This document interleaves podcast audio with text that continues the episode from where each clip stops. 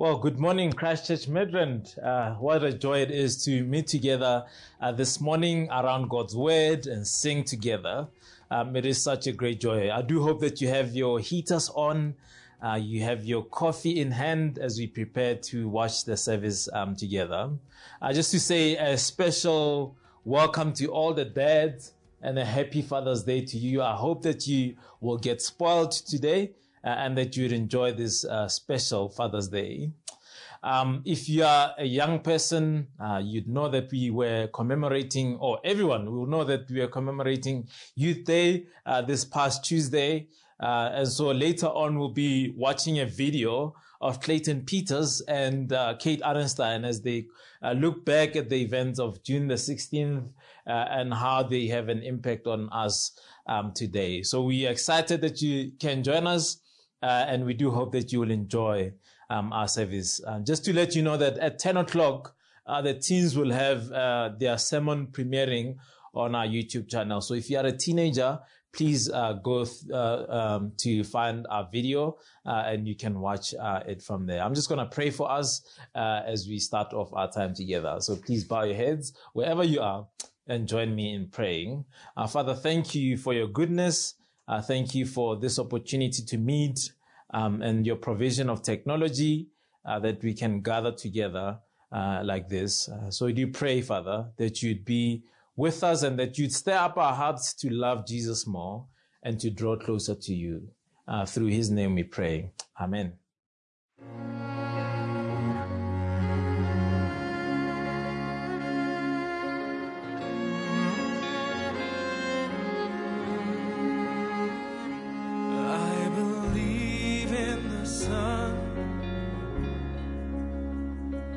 I believe in the risen one. I believe I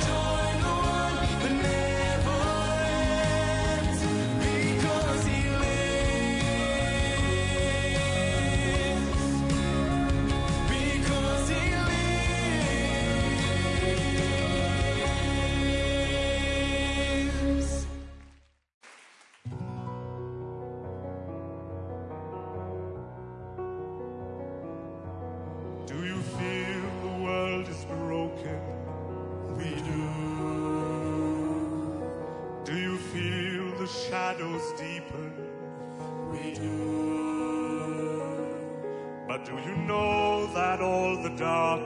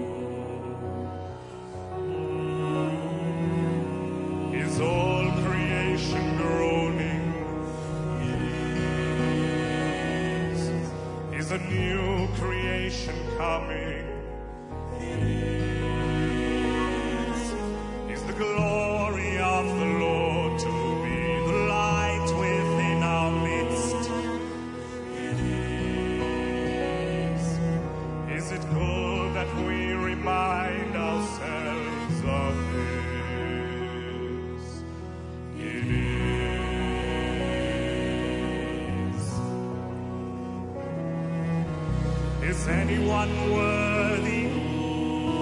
Is anyone whole? Is anyone able to break the seal and open the scroll? The Lion of Judah, who conquered the grave. He is David's root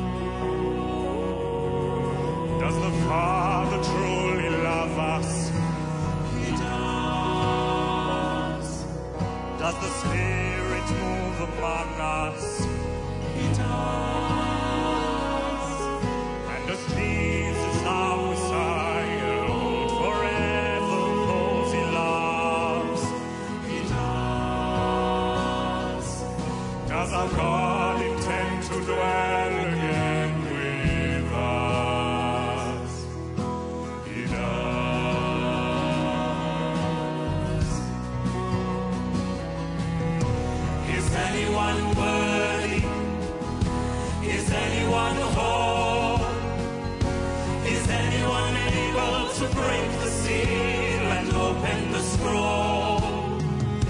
The Lion of Judah, who conquered the grave. He is David's root and the Lamb who died to ransom the slave from every people and tribe,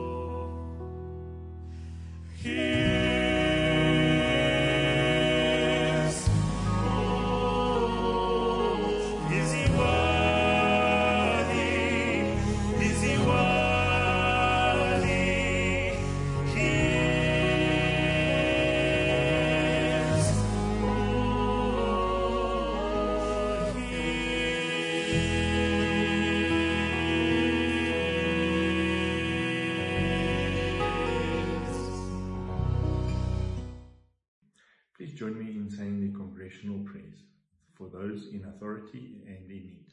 Almighty God, who rules over the nations of the world, we commend to you your merciful care, the people of this land, that being guided by your providence, we may dwell secure in your peace. Grant to the state president and all uh, in authority wisdom and strength to know and to do your will. Fill them with a love of truth, justice, righteousness, that they may serve your people faithfully to your honor and glory through Jesus Christ our Lord. Amen. In need, Almighty merciful Father, you have told us not to think of ourselves only, but to remember the needs of others. We pray for all in want or need, for the sick in body or mind, for the poor and lonely, for those in distress and despair, for all who have strayed from your way. Merciful Lord, deliver them, strengthen them, and restore their faith. Bless and help them through Jesus Christ our Lord. Amen. Let us pray. Father God, thank you that we are able to meet as a church family. Please open our hearts and minds to your word while we listen to the sermon today. I ask that you bless all our leaders in authority. I pray for their salvation. I pray for their wisdom to make wise and godly decisions. I pray that you give them integrity to be above approach in their daily walk. I pray they are a godly example to those they serve and lead.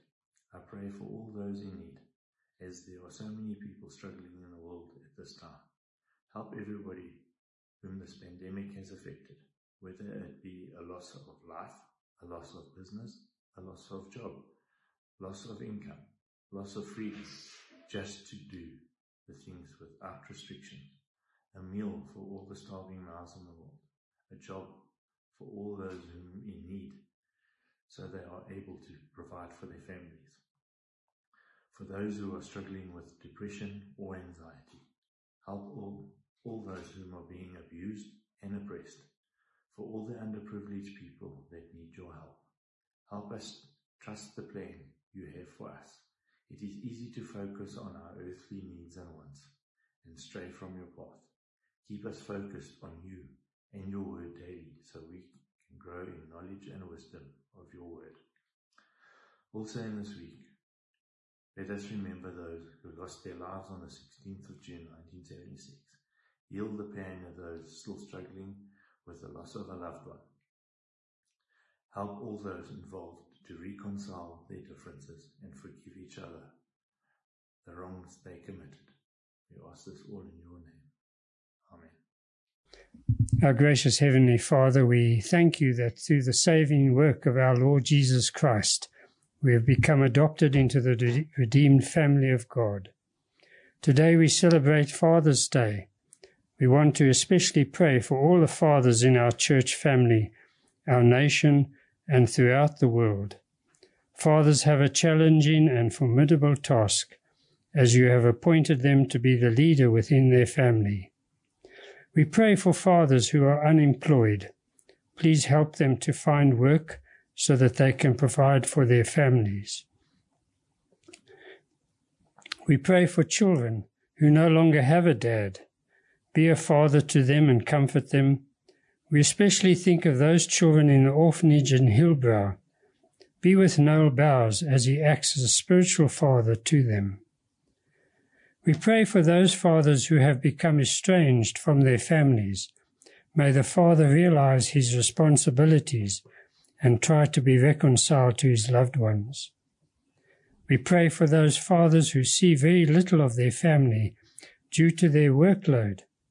May they find a way to spend more time with their family. We think of fathers who have become single parents due to the death of the wife. Give them the wisdom and strength as they care for their children and learn to be more dependent on your help at all times. We think of families where the father is not a believer. Give to them the gift of repentance and faith. May fathers instruct their children in your word. May they be generous, approachable, show love and goodwill, so their children one day will say, I had a good father. And then, O oh Lord, we know what a wonderful Father you are to us. And therefore we pray, Lead us, Heavenly Father, lead us o'er this world's tempestuous sea. Guard us, guide us, keep us, feed us, for we have no help but Thee. yet possessing every blessing, if our God our Father be. Amen. Good day, everyone. It is my greatest pleasure to be praying for us today on Father's Day. I hope that you all have great plans to celebrate this day and that we also remember and think about those that are less fortunate, those that may not have much to eat or place to stay. Let's think about those that may be going through the most during these testing times. Let's bow our heads and pray. Dear Father, thank you that we are alive and we are together with our loved ones during this lockdown period. We ask that you be with those that are not able to be with their families and loved ones. Thank you that you have gifted the country with a thoughtful, multidisciplined leadership team that was fast on its feet in jumping into action in the decision to lock down the country in an effort to flatten the curve. We're most thankful that you've kept us safe from the con- from the infectious COVID-19 pandemic. We pray that you be with those who have sick family members. We're thankful that we've been able to spend most needed time with our families. We ask, dear Father, that you continue to look after us as the country resumes with its economic activities. Walk with our children as they start to return to school and bless their teachers who are tasked with looking after them. Father God, thank you that you've strengthened the resolve of our essential services workers, especially our healthcare workers who, against all odds, never tired and never gave up. We pray that you help us to remember that our role as fathers is to protect our families, more specifically our wives, children, sisters, mothers, and aunts. Help us to stand strong against our destructive tendencies that cause us to harm and hurt our spouses. Help us to know and to always remember that we are imperfect and that our and that as sinners we may come to you for your forgiveness as you are most gracious. That we will always need your guidance, even when we think we are right or when we think that we know better. We always need your grace, and yet we seem to never prioritize your word as we should in prayer. We always second guess you when we try and take decisions that are self serving. We go against your will when we abuse our positions as protectors and providers. We always want to take easy decisions and ignore that we are called to live in keeping with Christ's example. Our human nature distracts us from living good and obedient lives, lives that bring us happiness and purpose, lives that are fulfilling and immersed with Christ like meaning. We want to come to you, Father God, and know that we are forgiven for all our sinful indiscretions. We want to be your children and live like Christ. We want to become yours as you've proclaimed yourself to be our Father. We want to follow you without fear or doubt. We want to present ourselves to you in a way that you want us to be. Today we celebrate Father's Day in the midst of what we read and hear about the pains that we cause our families. As we celebrate this day, be with us and help us to know the wrong things that we do. Teach us to know to come to you to seek your help and to not be despondent about our roles as fathers, about our purpose of being heads of our families. Teach us to remember that we can be better fathers, that you have given us our spouses to help us in our duties. Father God, help us to be brave and to be indignant towards abuse, to speak up where we see the wrong done by our brothers. Help us to accept that being corrected is not a bad thing, especially when we are doing wrong. Help us to care and support one another as men so that we may be a nation that cares for our roles as heading and protecting our families. Be with those of us that may be out of work and finding it challenging to provide for our families. Help us that we don't become despondent and turn against our families as we may be feeling frustrated, that we can look past our current situations. We, you have taught us that we must always look to you when we are lost, that we must come to you when we are thirsty, that we must turn you turn to you and not stray towards our sinful ways. We need you now more than we have ever done before, dear God. During these challenging and unprecedented times, we ask for all of this in Jesus' name. Amen.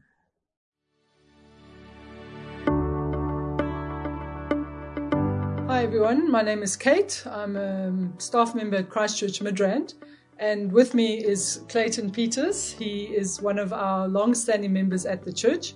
And we are celebrating, as you know, Youth Month this month of June, Clayton. And the 16th of June, 1976, was a momentous day in our history.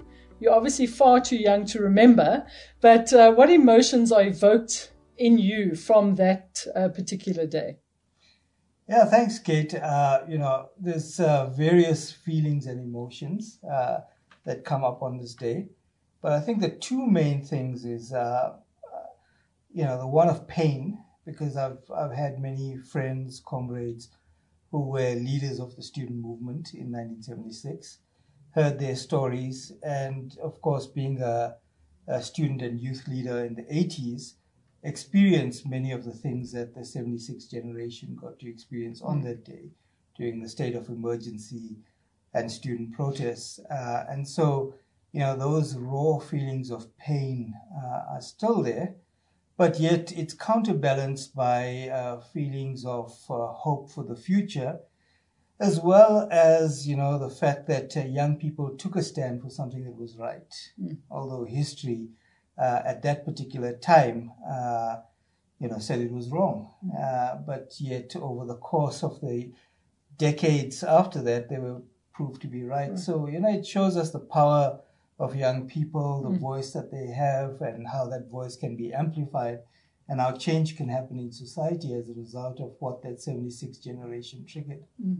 So it is good that we celebrate Youth Month. And um, we are 26 years old as a democratic country. Um, any reflections on that? Uh, someone of color, um, how, how, looking back and looking forward, what does it bring up in your mind? So I think that we've made a lot of democratic gains in the country, and uh, speaking from uh, the sp- perspective of youth development as someone who's been intrinsically involved in that both at a you know at a non-governmental and governmental level. I think we've created many many opportunities for young people, but we haven't done enough, and in some respects we've failed young people, and uh, we failed uh, to give them opportunities for education, for employment. Uh, I think as the church as well, we failed young people because we haven't given them uh, enough leadership opportunities. We haven't amplified their voice within churches. And still, to a large extent, our churches reflect, uh, you know, uh, an ageist perspective. Young people are often like children, you know, uh, seen and not heard. Uh, and so we haven't created those spaces uh, you know, for young people to come with their vibrant uh, interpretation of the gospel, of evangelism, of discipleship. We haven't given them those kinds of spaces. And I hope that, you know, uh, over the next years and decades, we're able to tap into the power of young people because I think social movements around the world have tapped into that power. They, they can see that young people can bring about change when their voices are amplified. But I think to a large extent, as the church, we haven't tapped into that power of young people and, and, and amplified their voices and, and allowed them to bring a vibrancy to our churches and to our gospel life. And lastly, um, Clayton, we are people who are vastly different. Um, you're male, I'm female. You're black, I'm white. Uh, you're young, I'm old. Um, what hope do we have at living at peace? What is the hope? Yeah, well, I think my beard gives me away, uh, Kate. I mean, uh, I think we're both old. Uh, look, the hope that we have is is not temporal, you know. So as much as protest movements, as much as uh, uh, you know the things that we try on earth uh, to do to bring about change, that's important, and we must continue doing that. You know, ultimately, our hope is eternal, and our hope is found in the person of Jesus Christ.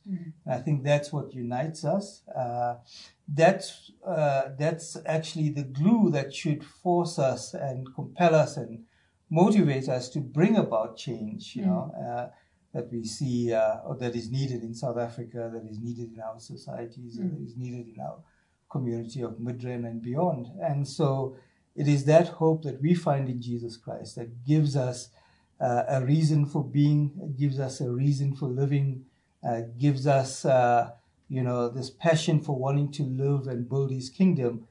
It's that hope that should compel us to do things around us that, uh, you know, make a difference in our communities. Thanks, Clayton. Um, so that's just a, a short a few musings about the youth, Youth Month, and obviously the ultimate hope that we have, which is in Christ. Um, so thank you for listening. Um, enjoy Youth Month. If you're not a youth, uh, enjoy it anyway, um, and uh, we'll catch you the next time round. Thank you.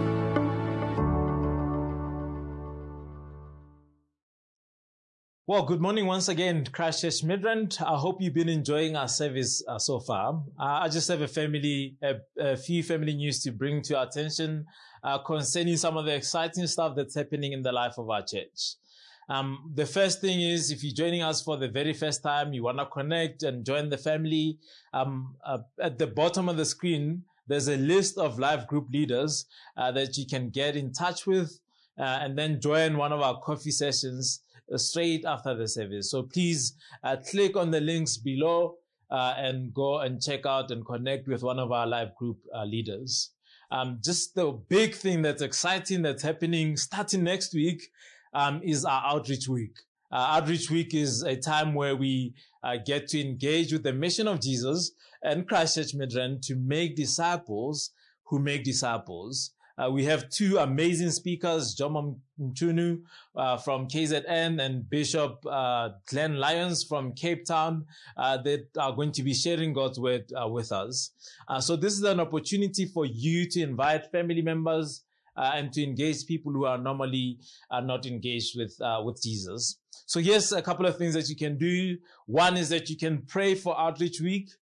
pray for three people uh, that you want to share the gospel with uh, and pray that God will give you the courage um, to reach out to them. So that's the first thing.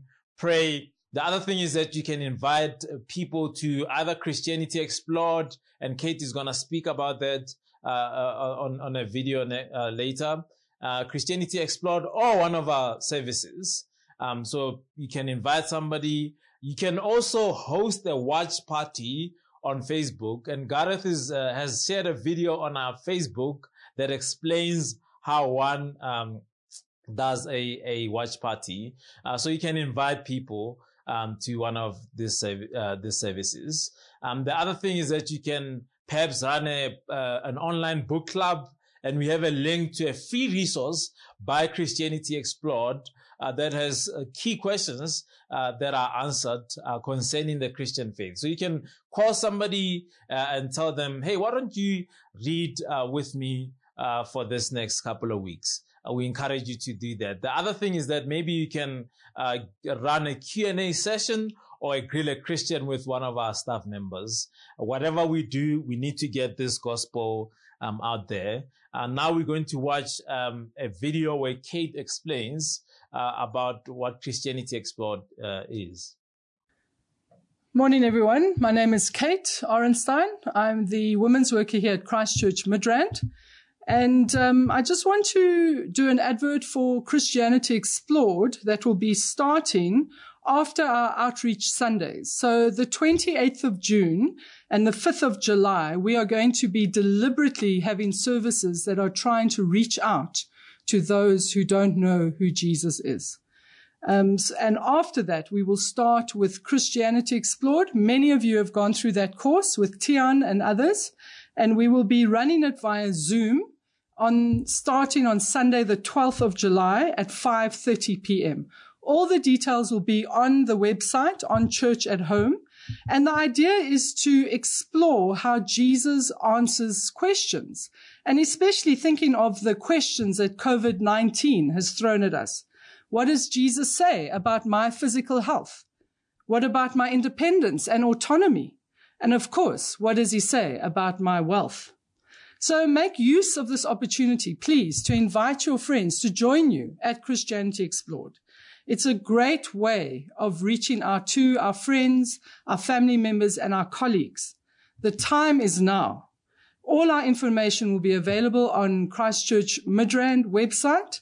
And um, I would encourage you, please, to have a look, to pray for people, and to um, invite them to join us at Christianity Explored.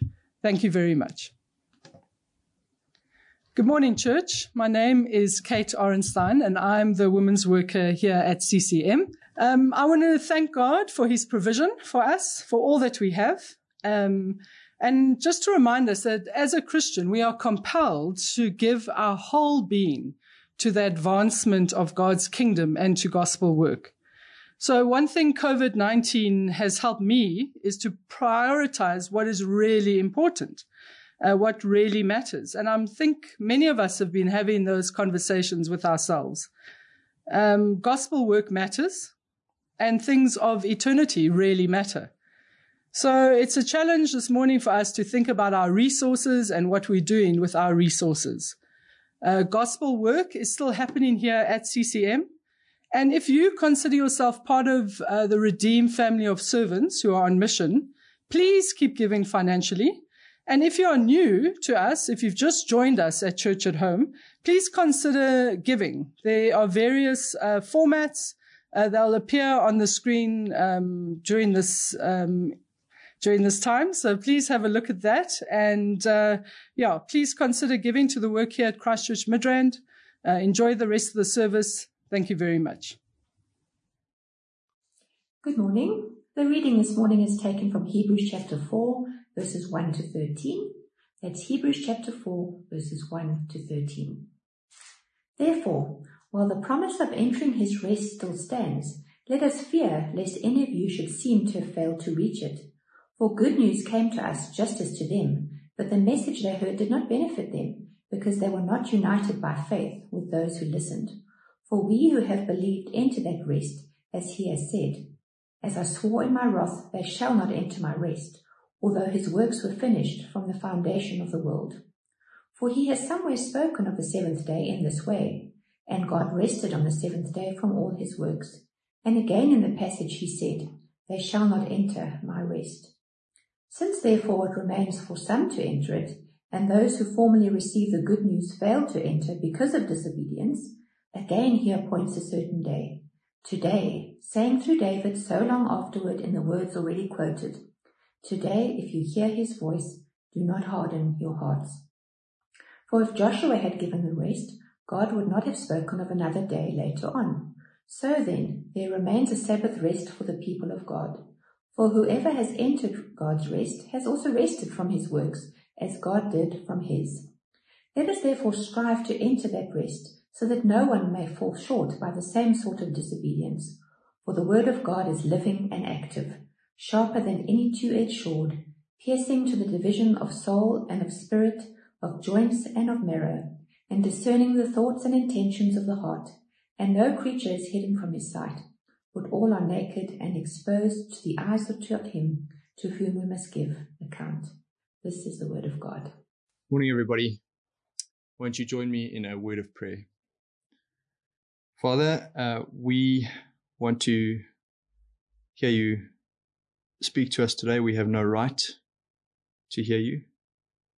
But by the mercy you've shown us, the grace you've shown us in your Son, you invite us close. And we pray now, Lord, that we will avail ourselves, that we will have ears to hear, and that we will be changed by what it is you have to say to us. So please, Lord, will you be speaking in the power of your Spirit through your word. And uh, by the saving sacrifice of your Son. Amen. Rest is a curious thing. It seems the harder we try to get it, the more it evades us. When we are working, all we want in life is a little time at home with the family. Now that we are at home with the family all the time, we couldn't be more restless. You wait all year to go home to Limpopo in December or to the beach the beachfront at Durbs to see the extended family. But by the beginning of January, you are gagging to get back to work for a little bit of rest. It's a strange thing, rest. For some, rest is a weekend of loud music and partying. For others, rest is a silent retreat. For some, it's just pure adrenaline. For others, it's a hot bath and a good novel. We look for rest all over the place. We will try anything, everything. We think the rich and famous have a wonderful life, all that rest. But you have to ask, why do they keep killing themselves? If they're so rested and relaxed, why do they keep turning up as another tragic celebrity obituary? So it seems there is no rest in work, but there's no rest in leisure either. The wise man in Ecclesiastes picks up on this theme. He describes work like this. Then I considered all that my hands had done and the toil I had expended in doing it, and behold, all was vanity, a striving after the wind. And then later on, he says the following Sweet is the sleep of a laborer. Sweet is the sleep of a laborer, whether he eats little or much. But the full stomach of the rich will not let him sleep. There's no rest in work. All my work was vanity and striving after the wind. There's no rest in leisure. The full stomach of the rich man will not let him sleep. Where then is the rest? Our passage this morning is inviting us to enter into rest, and it's going to tell us what rest is and how we get it. But first, let's just follow the logic of the argument. The writer to the Hebrews makes his basic point in verses 1, 2, and 11. So you can look there and see his basic point. The good news, this is it, the good news of a promised rest came to Israel. They didn't combine that good news with faith, and therefore they didn't enter into that rest. The same good news came to the Hebrews. They didn't combine that good news with faith. Well, that was the warning. They must combine it with faith, or they too will not enter the rest. That is the warning the writer to the Hebrews is giving his people. The same good news comes to us. We must combine it with faith, or we will not enter into his rest.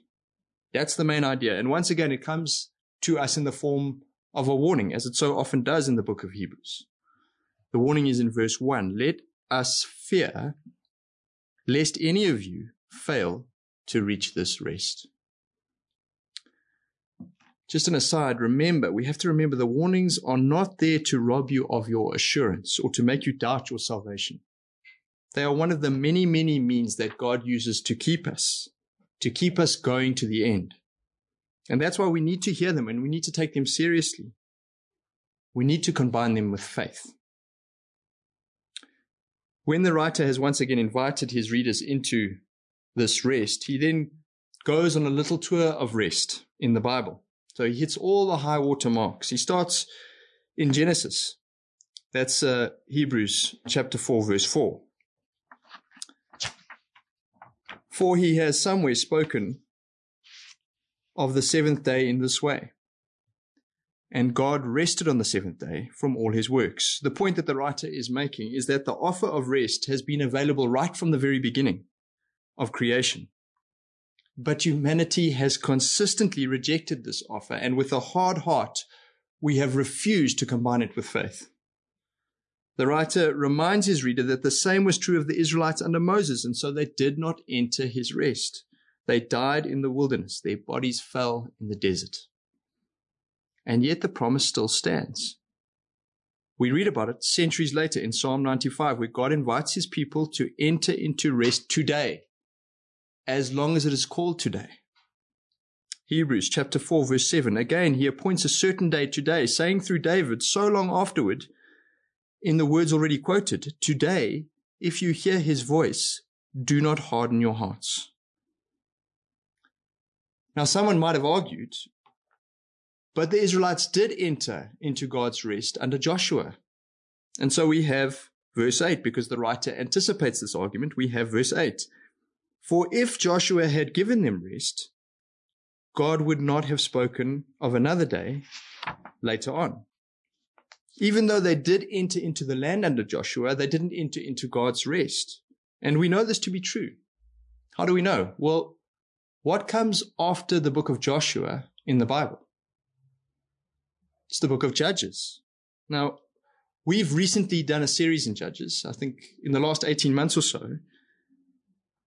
We wouldn't, those of you who were with us for that series, we would not describe what goes on in the book of Judges with the word rest. That's not the word we would use. We wouldn't use the word faith either. Entering into the land clearly did not guarantee entering into God's rest. And so the invitation stood. The promise was not yet fulfilled. That's why verse 8, God could speak of it later on through David in Psalm 95. So this is the flow of the argument. I hope you've been with me.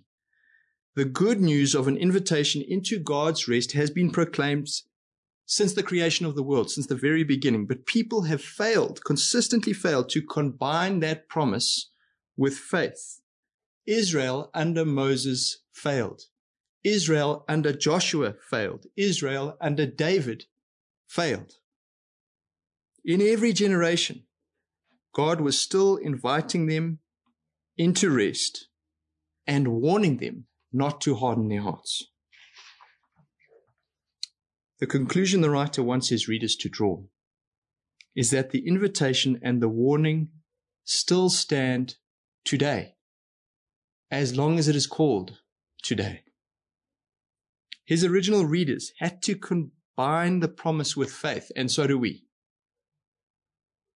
And because in these last days God has spoken by his Son, our faith is to be in Christ. Where Moses and Joshua failed, Christ is the one who will give us true and lasting rest. Jesus is better. And the Jesus and the rest that Jesus offers is better. Two questions we want to answer, two very practical questions. What is this rest? And how do we enter into it? What is rest? We've already made the point that it is part of the universal human condition to look for rest, to pursue rest. And so far it has evaded us. You look at the world today. Just consider the world outside your living room. And then consider your own heart at times. It's hardly a picture of rest, is it? And yet, we all know we want it. We all know that we need it. We are trying everything we can think of. We are swallowing and spending and working and playing and exercising and protesting, all toward the goal of rest. But it just won't come. And when it does come, it just won't last. Economists call this, they actually have a name for it. The fact that when rest arrives, it just won't last. They call this the law of diminishing marginal utility. The more you consume of anything, the less it satisfies. So this block of chocolates, while it gives me some satisfaction, gives me slightly less satisfaction than the previous one. Initially, if we are enjoying rest, it might feel like rest. But the further you go in whatever it is that is offering you rest, the further you go, the less it satisfies. Until what once gave you rest now leaves you restless. We don't know anything. We don't know of anything that defies the law of diminishing marginal utility. We haven't found it yet. That's the human condition.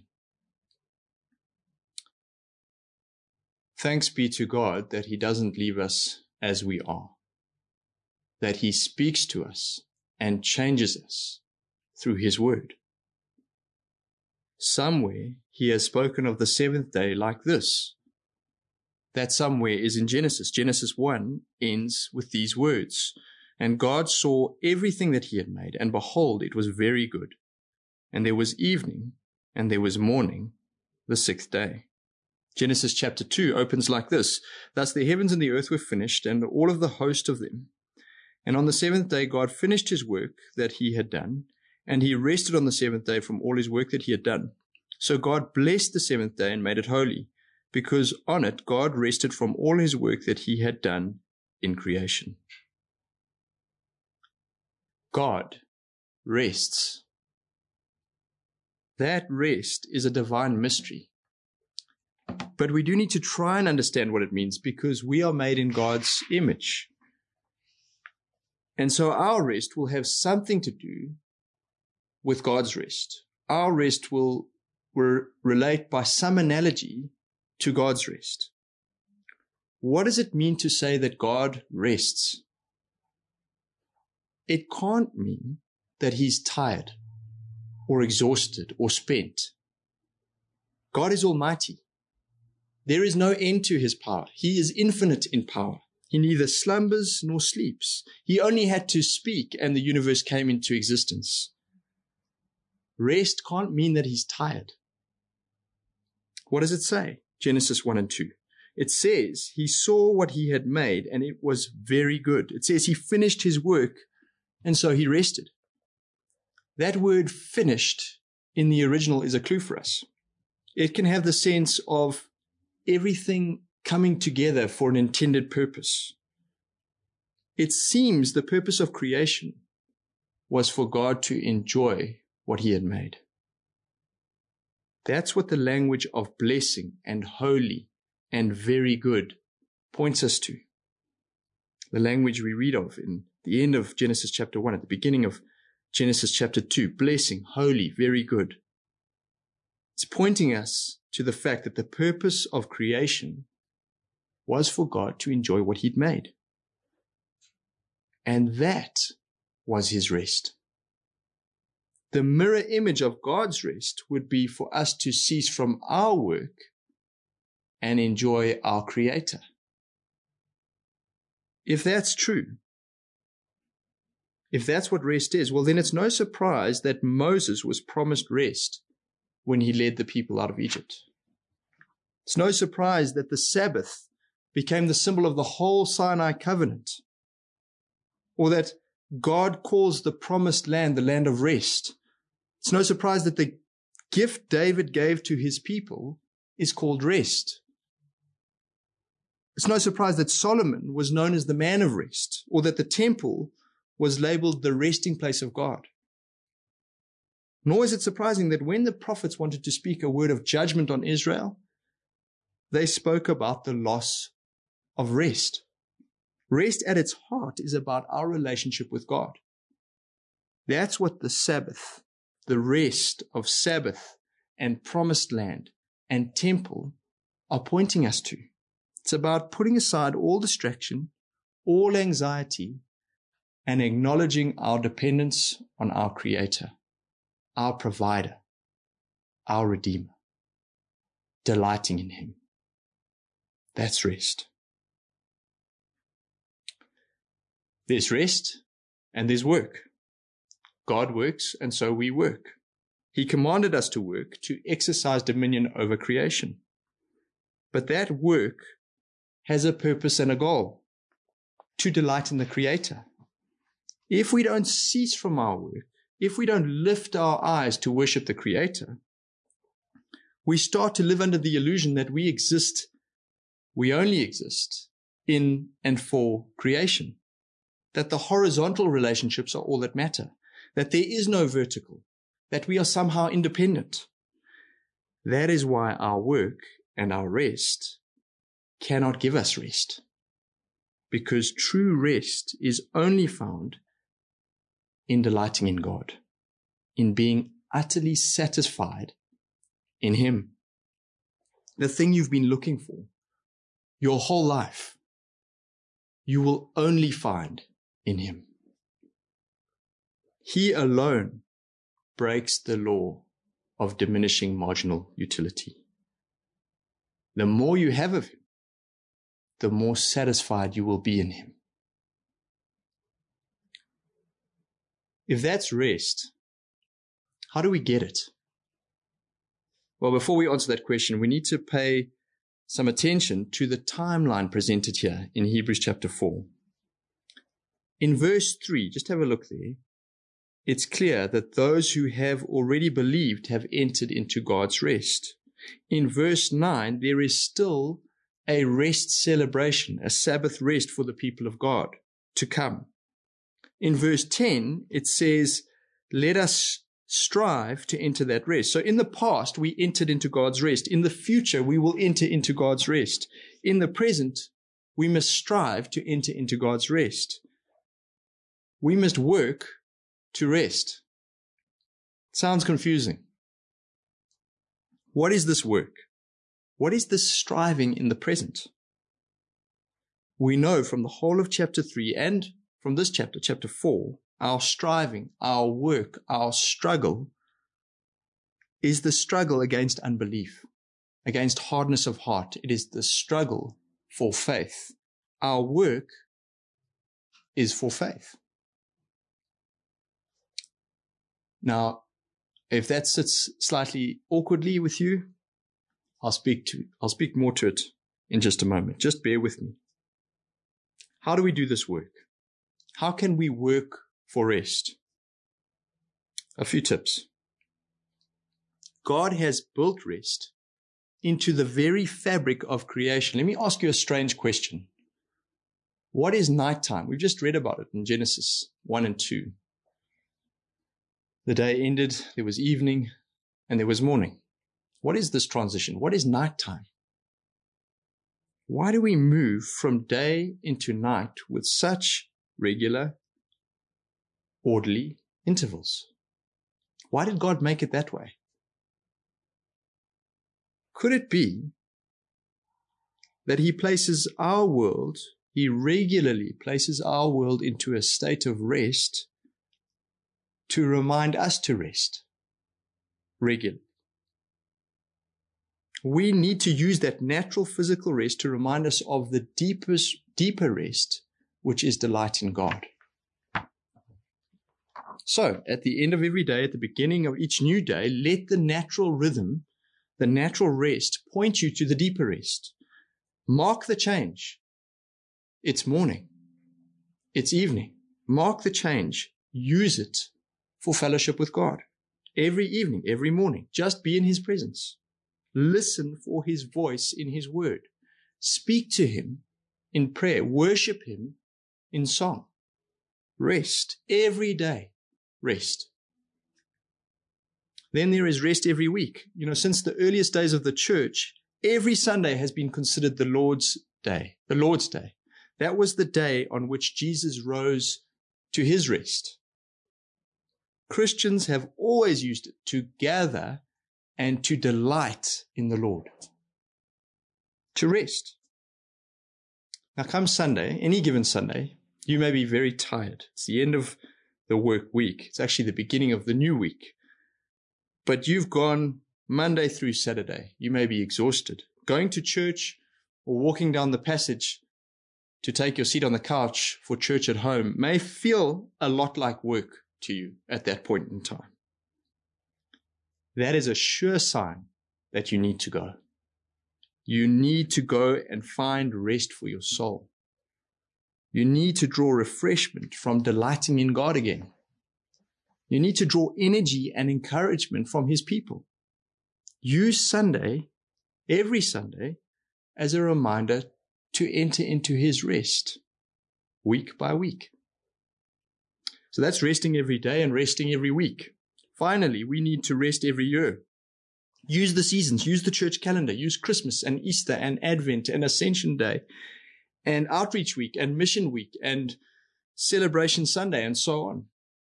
Use the rhythm of the year to rest in God, to find delight in God. You know, we should delight in the incarnation every single day. But Christmas is a wonderful reminder. We should weep at the foot of the cross and rejoice in the resurrection every single day. But Easter helps to concentrate the heart and the mind. Use, what are we saying? Very simple. Use the rhythm of the day, the rhythm of the week, and the rhythm of the year to help you rest, to help you delight in God. Just a few practical tips. But by now, I'm sure you are very aware that tips and techniques are not enough. They're not enough. Tips and techniques are never going to get you to the Sabbath rest celebration at the end. No amount of spiritual discipline will get you there. Israel didn't just have tips and techniques and disciplines.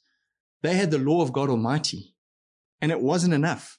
It wasn't enough. Such was the hardness of their hearts. Such is the hardness of the human heart. They simply couldn't combine the promise of rest with faith. They couldn't do it. Where are we going to get the faith? How are we any different? Isn't it staggering when you stop to think about it? That Jesus, the son of Joseph, the builder's son, the blue collar man from nowhere, he took God's Old Testament promise of rest onto his own lips. It's staggering if you think about it. He said, Come to me, all you who are weary and heavy laden, and I will give you rest. I mean, it's audacious. God has been promising you rest since the beginning of time. I am the one who's going to give it to you. The rest you've been promised, the rest you've been looking for in all the wrong places. I'm here to give it to you. That's what he said. How does he do it? By combining the promise with faith.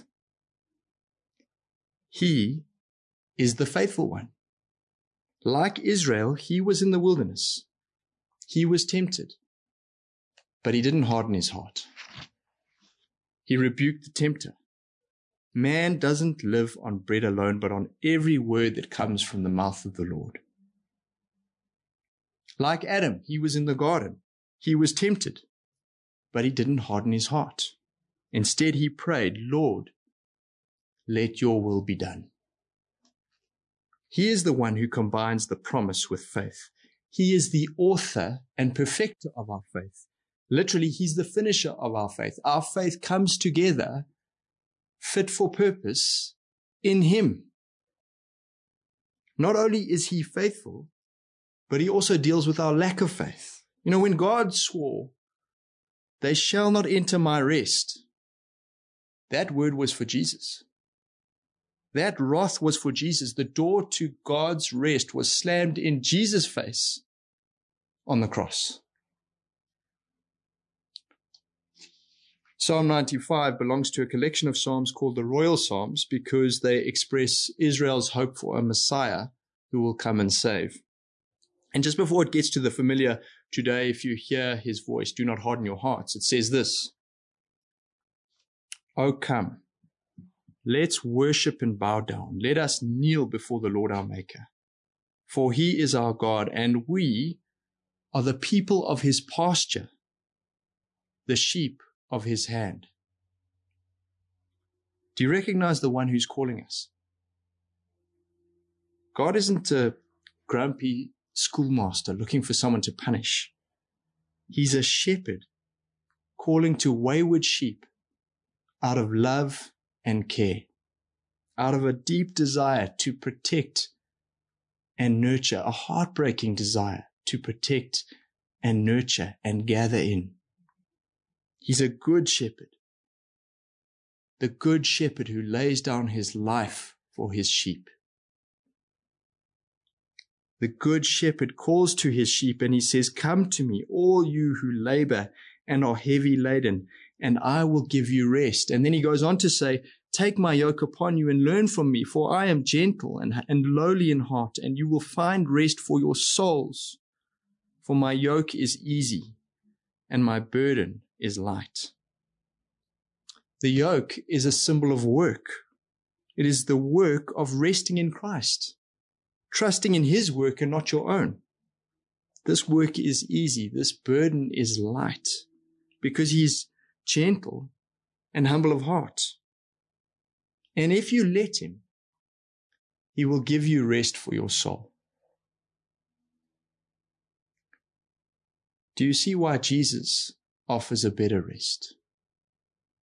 Not better by degree, better by category. Holidays come to an end.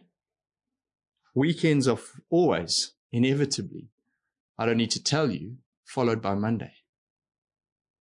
Parties come with a hangover. But the love of a God who lays down his life for you is everything you've ever been looking for.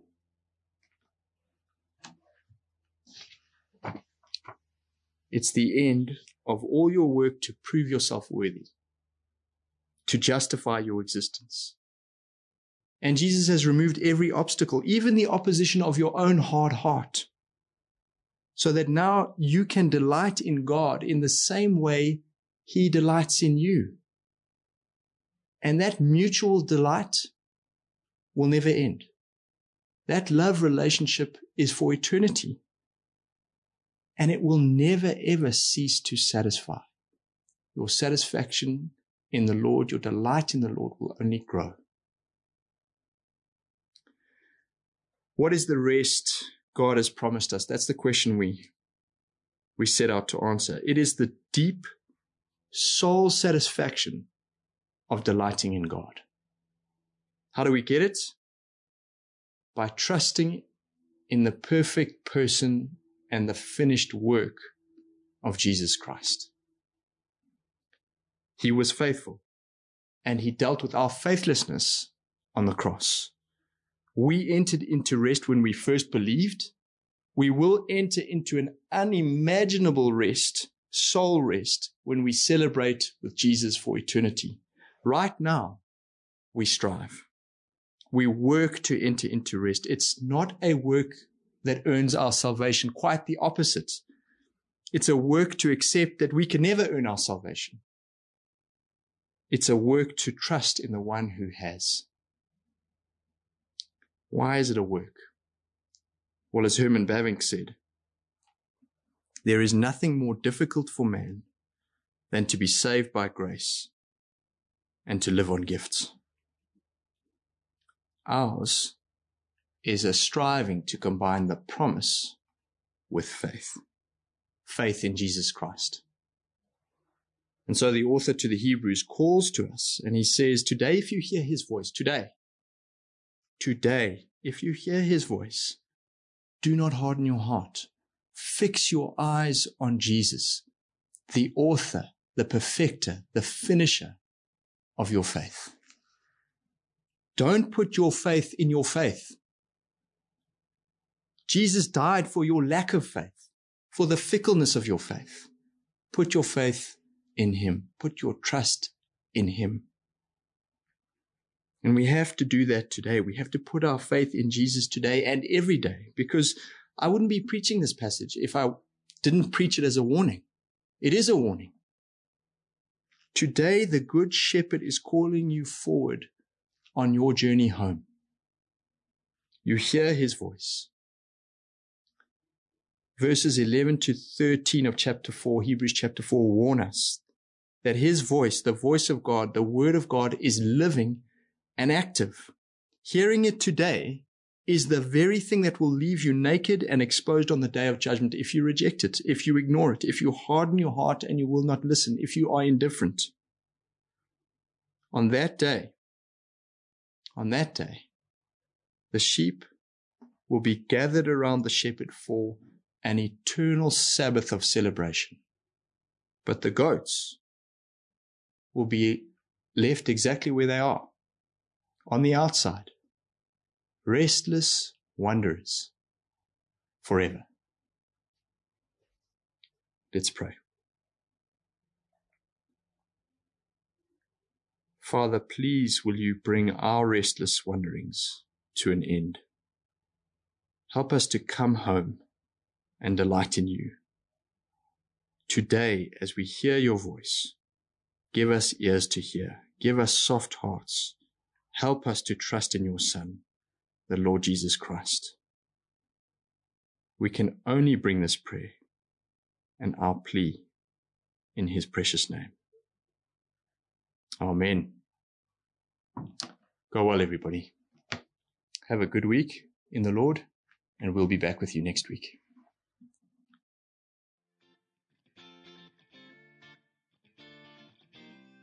I've got some exciting news for us. It's Outreach Week from the 28th of June to the 5th of July. Outreach Week is something we do every year, and it's a week where every ministry devotes all their attention to outreach. Keep an eye out for some of the events that are going to be coming up over Outreach Week, and why not invite some friends and family? Now, I know what you're thinking.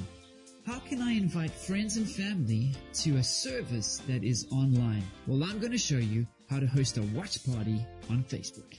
Let's have a look. Go to www.facebook.com. Select groups on the left of the page. Select create new group and create a group that you will invite your friends to. Choose a privacy setting, then select the friends who you want to invite to Outreach Week 2020. Remind your group to come join you a few minutes before the service starts at 9.30 on your Facebook group.